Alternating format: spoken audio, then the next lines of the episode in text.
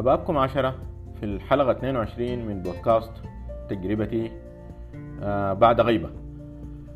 ويمكن أسباب الغياب الفترة اللي فاتت مرتبطة عندي جدا كانت بال بالقلق الشديد على أوضاع السودان آه في الفترة الأخيرة وانشغالنا الكبير بها.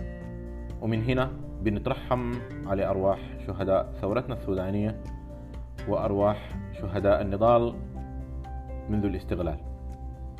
ونسأل الله لهم القبول وأمنياتنا بشفاء الجرحى ونسأل الله أنه يجمع المفقودين بذويهم وأهاليهم. وربنا ينصر ثوارنا على القتلة والمجرمين. وأمنياتنا القلبية الصادقة جدا للسودان بالتقدم والازدهار والرفعة. وأن يصبح السودان فعلا كما نتمنى ونأمل. آه اليوم حنتناول حرب ال ATS و الفكرة نبعت من إنه دائما لما نقدم بيجينا رد صادم ورد قاتل unfortunately. وبيتكرر معانا الموضوع ده كل ما نقدم عبر لوظيفة عبر واحدة من المواقع المعنية زي لينكدين أو غيرها من المواقع. والمسألة بقت مزعجة صراحة. آه على الأقل بالنسبة لي برضو وأتوقع برضها مزعجة بالنسبة لناس كتار جدا منكم. وبديت أبحث وأفتش عن الأسباب خصوصا وإني مهتم جدا بموضوع السيرة الذاتية وعندي عدد من الحلقات اللي أعديتها وجهزتها موجودة في نفس البودكاست للراغبين. اتناولت فيها كيف تجعل سيرتك الذاتية جاذبة وبعتقد على حد علمي وحد معرفتي إنه سيرتي الذاتية برضها جاذبة ورغم ده برضه بيجيني نفس الرد أبشركم.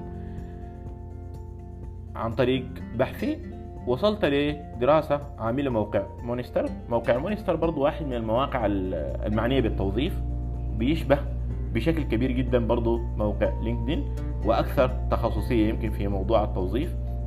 عنده إحصائية عجيبة جدا وصادمة في نفس الوقت. أيوة صادمة والله.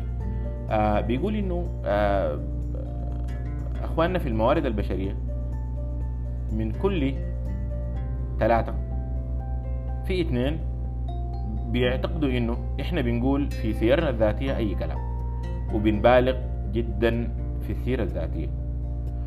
وثمانين في المية منهم حقيقة شايفين إننا بنبالغ في سيرتنا الذاتية. والكلام ده تقريبا قريب جدا من من الحقيقة للأسف. أيوه أيوه. المسألة دي حاصلة مع أغلبنا يمكن. ناس مونستر قاموا قالوا آه في ثلاثة أسباب يمكن بشكل مباشر وأساسية لرفض السيرة الذاتية. 77% من الناس اللي اترفضوا في 2020 كان بسبب الأخطاء اللغوية والجرامر. ودي بالنسبة لي كانت مفاجأة. إنه سيرتك الذاتية تترفض عشان أخطائك اللغويه أو عشان الجرامر بالنسبة لي الموضوع ده فعليا كان حاجة جديدة. 35% من الناس اللي اترفضوا برضه في العام 2020 كان الإيميل بتاعهم غير احترافي. ويمكن المسألة دي نحن نبهنا ليها في كيف تجعل سيرتك الذاتية جاذبة. 34% من الناس اللي اترفضوا ما كان عندهم بورتفوليو وما كانوا ناس الموارد البشرية قادرين يقيسوا مدى نجاحهم أو فشلهم لأنه أغلب سيرنا الذاتية بتفتقر لمسألة المؤشرات وبتفتقر لمسألة إنك كيف تعكس مقدراتك وإمكانياتك وأثرك الإيجابي وقيمتك المضافة اللي أنت عملتها على المشاريع اللي أنت اشتغلت فيها. ما بنعمل هايلايت على القصة دي بشكل واضح لذلك ده برضو واحد من الأسباب. طيب الكلام ده كله كوم وال ATS كوم تاني. ATS هو ال application tracking system وده نظام اوتوماتيكي لفرز السير الذاتية بتستخدمه أغلب الشركات. خليني أقول لكم كل الشركات اللي أنت قدمت لها بنسبة كبيرة بتستخدم نظام ATS ناس مونستر ذاتهم قالوا 85% من الشركات الكبيرة بتستخدم ATS و35% من الشركات الصغيرة بتستخدم ال ATS وبمقارنة بسيطة لو انت أخذت الكلام ده وأسقطته على تجربتك في التقديم بتلقى إنه انت 100% من الشركات اللي انت قدمت لها كانت بتستخدم نظام ATS يعني لو أنتوا 2000 متقدم لوظيفة معينة ال system بيقوم بفرز السير الذاتية دي حسب ال matching وعلاقة سيرتك الذاتية بالوظيفة اللي انت متقدم لها وال system ذاته بيتولى مهمة الرد بالرسالة السخيفة والصادمة جدا اللي بتجيك في بداية الإيميل بتاعت unfortunately. طيب كيف نكسب الجولة دي مع ATS وكيف نكون من الناس الممكن سيرهم الذاتيه تطلع من المرحلة الأولى بتاعت فرز اس وتمشي لموظف عشان يبتدي يتعامل معه؟ مش آلة. طيب قالوا لنا في مجموعة من الحاجات. لو إحنا اهتمينا بها بيبقى الموضوع قابل لإنه سيرتك تنتقل من مرحلة أوتوماتيكية إلى مرحلة بشرية.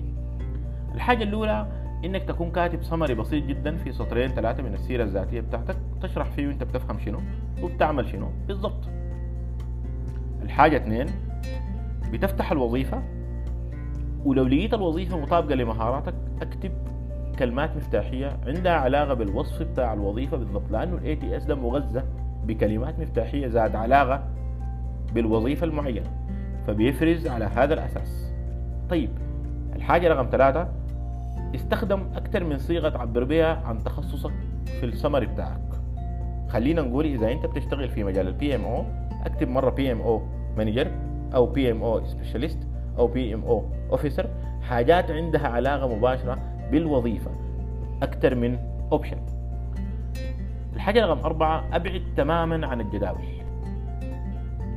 السيرة الذاتية الموجودة فيها جداول من هسع تشيل الجدول ده طلعه برا واكتب في شكل paragraph أو فقرات السيرة الذاتية بتاعتك. لأنه ال system ده بيلخبط الجداول لخبطة شديدة جدا وبتبقى السيرة الذاتية عبارة عن سلطة ملخبطة كده.